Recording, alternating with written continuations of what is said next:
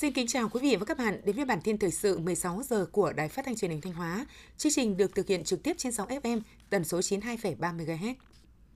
Sáng nay, đồng chí Lại Thế Nguyên, Phó Bí thư Thường trực Tỉnh ủy, Trường đoàn đại biểu Quốc hội tỉnh Thanh Hóa, Phó trưởng ban chỉ đạo phòng chống dịch COVID-19 tỉnh đã đi kiểm tra công tác phòng chống dịch tại các chốt kiểm soát liên ngành kiểm soát dịch bệnh COVID-19 trên tuyến quốc lộ 1A tại Dốc Xây, thị xã Bỉm Sơn và chốt kiểm soát liên ngành kiểm soát dịch bệnh COVID-19 tại thị trấn Vân Du và xã Thạch Quảng, huyện Thạch Thành. Đánh giá cao tinh thần trách nhiệm, chủ động khắc phục khó khăn của các lực lượng làm nhiệm vụ tại chốt, đồng chí Phó Bí thư Thường trực Tỉnh ủy tặng quà, động viên cán bộ chiến sĩ, nhân viên y tế và các lực lượng làm nhiệm vụ tại chốt tiếp tục cố gắng hoàn thành tốt nhiệm vụ được giao, đồng thời đề nghị cấp ủy chính quyền các địa phương tạo điều kiện về tinh thần và vật chất để các lực lượng tiếp tục hoàn thành tốt nhiệm vụ. Sáng nay mùng 3 tháng 9, đồng chí Đỗ Minh Tuấn, Phó Bí thư tỉnh ủy, Chủ tịch Ủy ban nhân dân tỉnh, Phó trưởng ban thường trực Ban chỉ đạo phòng chống dịch COVID-19 tỉnh đã đi kiểm tra chỉ đạo công tác phòng chống dịch COVID-19 tại thị xã Nghi Sơn. Sau khi thăm kiểm tra và động viên cán bộ chiến sĩ công an, lực lượng thanh tra giao thông và y bác sĩ đang làm nhiệm vụ tại chốt kiểm dịch COVID-19 khe nước lạnh, chốt kiểm dịch xã Hải Hà và kiểm tra tình hình khoanh vùng truy vết xét nghiệm tầm soát các trường hợp liên quan đến ca mắc COVID-19 tại công ty giày Anora đóng trên địa bàn phường Xuân Lâm, thị xã Nghi Sơn. Làm việc với lãnh đạo chủ chốt của thị xã Nghi Sơn và ban quản lý khu kinh tế Nghi Sơn và các khu công nghiệp, Chủ tịch Ủy ban nhân dân tỉnh Đỗ Minh Tuấn đánh giá cao sự nỗ lực cố gắng của cấp ủy chính quyền và người dân thị xã Nghi Sơn trong việc thực hiện nhiệm vụ phòng chống dịch. Đến thời điểm này, tình hình dịch COVID-19 trên địa bàn thị xã vẫn đang được kiểm soát tốt. Chủ tịch Ủy ban nhân dân tỉnh cũng lưu ý, Nghi Sơn có một vị trí rất quan trọng, vừa là cửa ngõ là trái tim của nền kinh tế của tỉnh, vừa là một trong những khu kinh tế trọng điểm của cả nước. Đây cũng là địa bàn tiềm ẩn nguy cơ bùng phát dịch COVID-19 rất cao. Và nếu dịch bệnh xâm nhập bùng phát tại đây, nhất là trong các nhà máy xí nghiệp thì hậu quả và những tác động tới nền kinh tế sẽ rất nặng nề. Do đó, thị xã Nghi Sơn, Ban Quản lý Khu Kinh tế Nghi Sơn và các khu công nghiệp phải nâng cấp độ phòng dịch COVID-19 ở mức cao nhất, phải theo dõi diễn biến dịch từng phút từng giờ để có những quyết định, những phương án sớm nhất với mục tiêu hàng đầu trên hết và trước hết là bảo vệ sức khỏe tính mạng của nhân dân và bảo vệ sản xuất. Bộ Y tế vừa ban hành công điện gửi Ủy ban dân các tỉnh, thành phố về việc tăng cường công tác xét nghiệm phòng chống dịch COVID-19 nhằm phát hiện sớm các trường hợp mắc bệnh để khoanh vùng cách ly, điều trị kịp thời, hạn chế tối đa nguy cơ dịch bệnh lây lan bùng phát. Bộ Y tế đề nghị đồng chí Chủ tịch Ủy ban nhân dân các tỉnh, thành phố tiếp tục chỉ đạo tăng cường công tác xét nghiệm phòng chống dịch COVID-19. Bộ Y tế yêu cầu đẩy mạnh hơn nữa công tác xét nghiệm trên diện rộng. Trước tiên, tại các khu vực phong tỏa có nguy cơ rất cao, nguy cơ cao tại các tỉnh, thành phố thực hiện giãn cách. Tiếp tục tổ chức tốt việc điều phối lấy mẫu, thực hiện và trả kết quả xét nghiệm trong vòng 24 giờ để đảm bảo giá trị và tiến độ xét nghiệm. Đến ngày 15 tháng 9, tại các khu vực có nguy cơ rất cao, nguy cơ cao, lấy mẫu xét nghiệm tại nhà ở, hộ gia đình cho toàn bộ người dân ít nhất 3 lần, từ 2 đến 3 ngày một lần, lấy mẫu đơn kháng nguyên nhanh hoặc lấy mẫu xét nghiệm real-time PCR, mẫu gộp theo nhà ở, hộ gia đình. Hiện nay mọi người khi đi qua tất cả các trạm chốt kiểm soát dịch tại các cửa ngõ ra vào các tỉnh thành phố trên toàn quốc, ngoài việc xuất trình giấy đi đường, căn cước công dân, kết quả xét nghiệm SARS-CoV-2 còn được yêu cầu khai báo di chuyển nội địa. Các bước hướng dẫn khai báo được dán cụ thể, lực lượng chức năng thời gian này cũng phân công cán bộ hỗ trợ người dân trong quá trình kê khai tại trạm chốt kiểm soát. Việc khai báo được thực hiện rất nhanh chóng. Công dân thực hiện khai báo y tế qua máy tính, điện thoại thông minh có kết nối internet trước khi đi qua trạm chốt kiểm soát dịch bệnh tại địa chỉ https 2 2 chéo sức khỏe dân cử quốc gia gov vn sau khi đăng nhập đầy đủ thông tin, hệ thống sẽ cấp cho người dân một mã QR code để cán bộ tại chốt kiểm dịch kiểm tra thông tin. Dữ liệu sau khi công dân kê khai sẽ được kiểm duyệt đối chiếu với cơ sở dữ liệu quốc gia về dân cư, đảm bảo chính xác thông tin kê khai. Sở Y tế Hà Nội trưa nay cho biết, thành phố ghi nhận thêm 30 ca dương tính, trong đó có 5 ca tại cộng đồng, 18 ca tại khu cách ly và 7 ca tại khu vực phong tỏa. Cộng dồn số mắc tại Hà Nội trong đợt dịch thứ tư từ ngày 27 tháng 4 năm 2021 đến nay là 3.409 ca. Trong đó số mắc ghi nhận ngoài cộng đồng là 1.559 ca, số mắc là đối tượng đã được cách ly là 1.850 ca.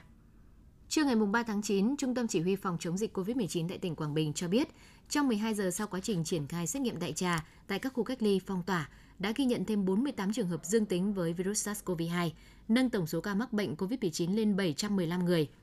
Ngay sau khi có kết quả xét nghiệm, Trung tâm CDC Quảng Bình đã đưa 48 F0 vào các cơ sở điều trị COVID-19 của tỉnh bằng phương tiện chuyên dụng để tiến hành cách ly điều trị. Trước tình hình trên, tỉnh Quảng Bình quyết định sẽ xét nghiệm toàn tỉnh để bóc tách F0 ra khỏi cộng đồng. Sau gần 20 ngày giãn cách xã hội nghiêm ngặt toàn thành phố để xét nghiệm, phát hiện sớm những người mắc COVID-19 để kịp thời điều trị, đến hôm nay, ngày 3 tháng 9, Đà Nẵng đã cơ bản khống chế được dịch bệnh. Hiện thành phố đang tính đến các giải pháp sau ngày 5 tháng 9, thời điểm cuối của đợt giãn cách xã hội nghiêm ngặt 20 ngày để bảo vệ chặt các vùng đỏ và mở rộng các vùng xanh tiến tới kiểm soát được dịch bệnh. Bí thư Thành ủy Đà Nẵng Nguyễn Văn Quảng yêu cầu các địa phương trên địa bàn trên cơ sở 5 lần xét nghiệm mở rộng phạm vi toàn dân, việc nhận diện và khoanh chính xác các vùng màu sắc cần phải được đẩy nhanh tiến độ để đưa ra các giải pháp phù hợp lâu dài. Việc bảo vệ quản lý các vùng xanh, đỏ phải nghiêm ngặt như nhau. Sáng nay ngày 3 tháng 9, Trung tâm Kiểm soát Bệnh tật CDC tỉnh Đồng Nai cho biết, qua 3 vòng triển khai chiến dịch xét nghiệm COVID-19 diện rộng từ 18 tháng 8 đến ngày 31 tháng 8, tỉnh Đồng Nai có hơn 2,8 triệu lượt người được xét nghiệm, bóc tách, cách ly hơn 3.000 ca mắc. Trung bình một ngày, lực lượng chức năng ghi nhận 664 ca mắc. Các địa phương có ổ dịch mới phát sinh là các huyện Vĩnh Cửu, Cẩm Mỹ, Thống Nhất, Nhân Trạch và các thành phố Long Khánh, Biên Hòa. Ngoài ra có các ổ dịch mới tại Bệnh viện Tâm thần Trung ương 2, Viện Pháp y Tâm thần, Trại giam B5. Để ngăn chặn và kiểm soát dịch bệnh, ngành chức năng tiếp tục giả soát các ổ dịch, tổ chức phong tỏa hẹp đối với các ổ dịch cũ còn ca mắc và các ổ dịch mới phát hiện. Các địa phương xây dựng kế hoạch thực hiện đồng bộ việc truy vết và xét nghiệm PCR cho 100% người dân trong các khu phong tỏa tới khi sạch nguồn lây, đồng thời quản lý chặt các khu vực phong tỏa hẹp.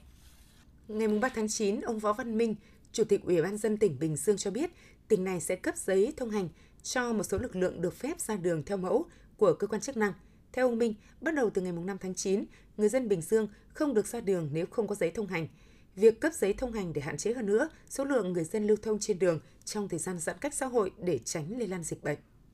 Những ngày qua, số F0 phát hiện qua chiến dịch xét nghiệm tầm soát COVID-19 cộng đồng lần thứ 5 ở Cần Thơ liên tục giảm. Người xuất viện cũng tăng đều. Thành viên Ban chỉ đạo phòng chống dịch thành phố đã đề xuất Ủy ban nhân dân các giải pháp khống chế dịch giai đoạn tiếp theo, trong đó linh hoạt hơn việc thực hiện giãn cách xã hội theo cấp độ xã phường, thị trấn và giao Ủy ban nhân dân quận huyện tự quyết định. Đối với nơi nguy cơ cao và rất cao, áp dụng chỉ thị 16, còn lại vùng xanh nguy cơ thấp thì áp dụng chỉ thị 15 của Thủ tướng Chính phủ. Vùng áp dụng chỉ thị 15 cũng chỉ mở dần các dịch vụ.